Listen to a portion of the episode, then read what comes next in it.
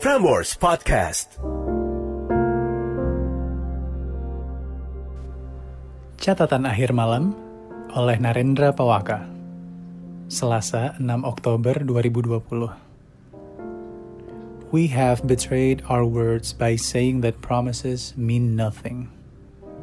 Malam ini ada catatan dari Yasmin kelas 12 yang mempertanyakan apakah orang tua selalu tahu yang terbaik untuk anaknya? Sebelum gue bacain catatan dari Yasmin, I would like to say thanks buat Salsa ASBL underscore yang ngasih review di Apple Podcast di halamannya Prambors Podcast dengan judul konten catatan akhir malam. Catatan akhir malam bagus banget buat didengerin pas lagi jalan kaki, apalagi pas malam. Tapi lebih enak lagi didengar pas lagi fokus-fokusnya atau sendirian. So, please do leave a note and um, review dan kasih rating bintang 5 di Apple Podcast, halamannya Prambors Podcast, dan tulis tentang catatan akhir malam. And thank you for doing that. Dengan melakukan itu berarti akan lebih banyak cerita yang akan disebar di podcast catatan akhir malam. So thank you once again, Salsa dan Kaula Muda, for leaving your reviews di review sectionnya Apple Podcast. Now, this is the time of the night when you can be vulnerable, and I think that is what midnight brings out to you, your inner vulnerability. Jadi silahkan kalau mau cerita ke catatan akhir malam, bisa tulis dan kirim via email ke narendrapawaka at gmail.com. And I will see you on the next episode. For now, mari kita buka catatan dari Yasmin. Dengan subjek masa depanku, punyaku kan? Malam Eda. Aku Yasmin. Beberapa waktu belakangan, aku suka dengerin catatan akhir malam. Aku nggak tahu ini bakal masuk ke podcast atau enggak, tapi aku mau cerita sedikit cerita aja.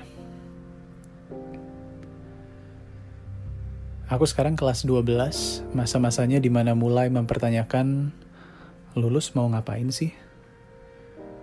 Kuliah, kerja, atau nikah? Mungkin yang terakhir bukan option yang tepat. And to be honest, aku udah mikir itu setahun sebelum aku menyandang status sebagai murid kelas 12 ini. Aku udah menyusun rencana, mengerahkan tenaga, tapi dengan adanya COVID ini, semua itu hilang. Aku nggak tentu arah. Aku mulai ngerasa kalau rencanaku akan sangat sulit dicapai. Well, aku nggak tahu. Ini cuma aku aja yang ngerasain ini atau tidak. Tapi yang mau aku ceritain di sini adalah tentang keluargaku. It's about me and my family. Pernah nggak sih apa yang kita inginkan nggak sejalan sama orang tua?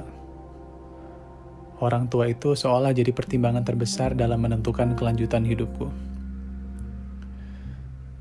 FYI, my parents are divorced, and my mother is a single parent.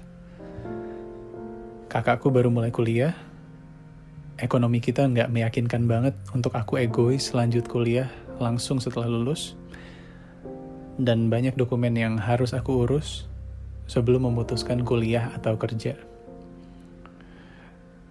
Tapi yang masih mengganggu benakku sampai kini adalah apa orang tua selalu tahu yang terbaik untuk anaknya.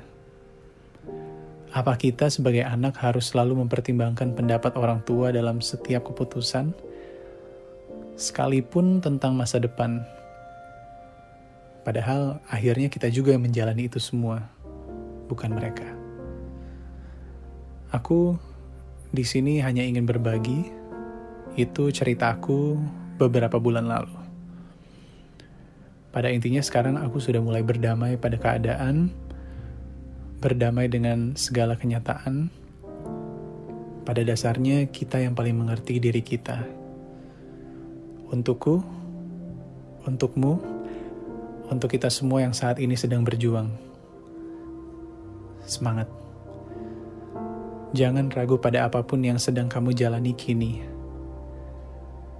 Yakini hati bahwa kamu harus nikmati itu prosesnya, bukan penghargaannya.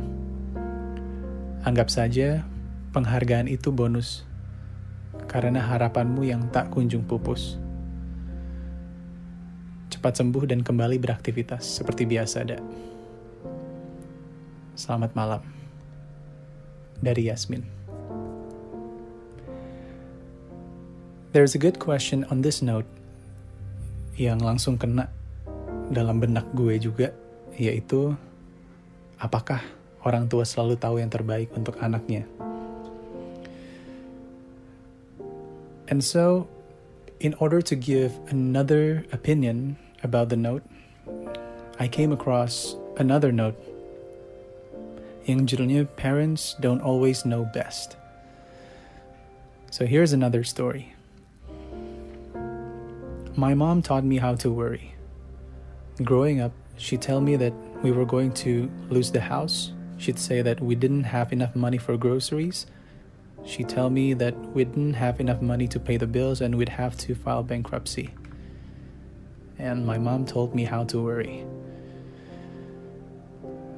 Dari cerita yang barusan, kita bisa tahu kalau seorang anak ini diajarkan oleh seorang oleh seorang ibunya tentang merasa cemas. Jadi anaknya terbiasa untuk merasa cemas. Itu karena ibunya. On another note, my dad made me fear masculinity. When he was angry, he'd throw things, he'd slam his hand against the wall and yell until he couldn't, and I had no control over his uncontrollable behavior. Jadi ketika bokap marah, teriak-teriak, melempar barang bahkan.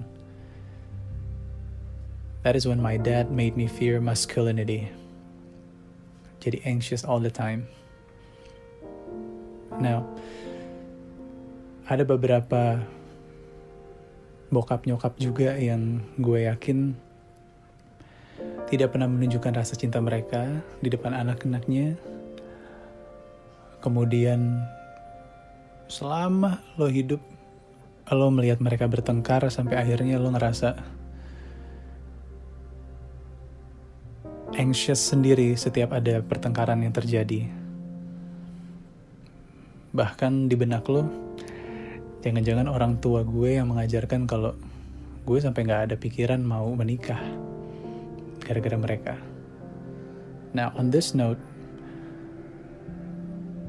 ada sebuah catatan yang baik sekali untuk diserap di mana penulisnya menulis I held resentment for my parents for the longest time. That was until I realized I was only hurting myself. So forgive your parents. They were babies, kids, teenagers, and young adults too. They did the best they could and that's all any of us are really doing. Holding on to the past keeps you there, stuck, numb, and left behind. We are taught that parents know best, but that isn't always true, and there's nothing wrong with that. Parents make mistakes because humans make mistakes. Becoming a parent typically happens without any prerequisites Parents are not absolved of human error, and none of us are. So forgiveness is an underrated skill dan gue yakin untuk Yasmin yang sudah berdamai dengan dirinya, pasti there's a slight forgiveness yang sudah Yasmin lakukan terhadap orang tua juga. So thank you for doing that. Thank yourself for doing that. And for others who feel the same way as Yasmin, yaitu mempertanyakan apakah orang tua selalu mengetahui apa yang paling baik untuk anaknya, well, there you have it. Parents don't always know best. but you do. Terima kasih untuk catatannya Yasmin. And for the last but definitely not the least, ini masuk ke minggu ketiga gue masih dinyatakan positif COVID dan ada beberapa email yang dikirim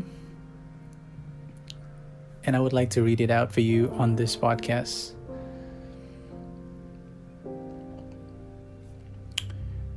Um, Dear Kaeda, kaget tadi dapat kabar dari Instagramnya Prambors. Semoga cepat pulih, semoga cepat pulih kembali, semoga dipercepat pemulihannya, semoga bisa beraktivitas seperti biasa kembali. Banyak sekali yang sayang sama Kaeda, banyak juga yang titip salam biar Kaeda tetap semangat dan cepat sembuh. I hope you understand that these days will pass, and I hope you will always remind yourself that better things are coming, and after every difficulty comes relief. Ganbate. Regards, aku yang ke Prambors 2 tahun sekali. Thank you for the note. And as for that,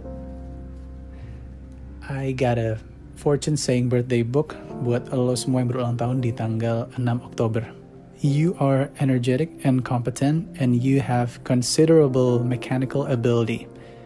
You enter into things wholeheartedly and go through with your best efforts. You are respected and admired by all who know you. If you marry young, you will be happy and have an ideal married life. My name is Narendra Pawaka, and this is Catatan Akhir Malam. Have a good night, sleep tight, and don't let the bad bugs bite.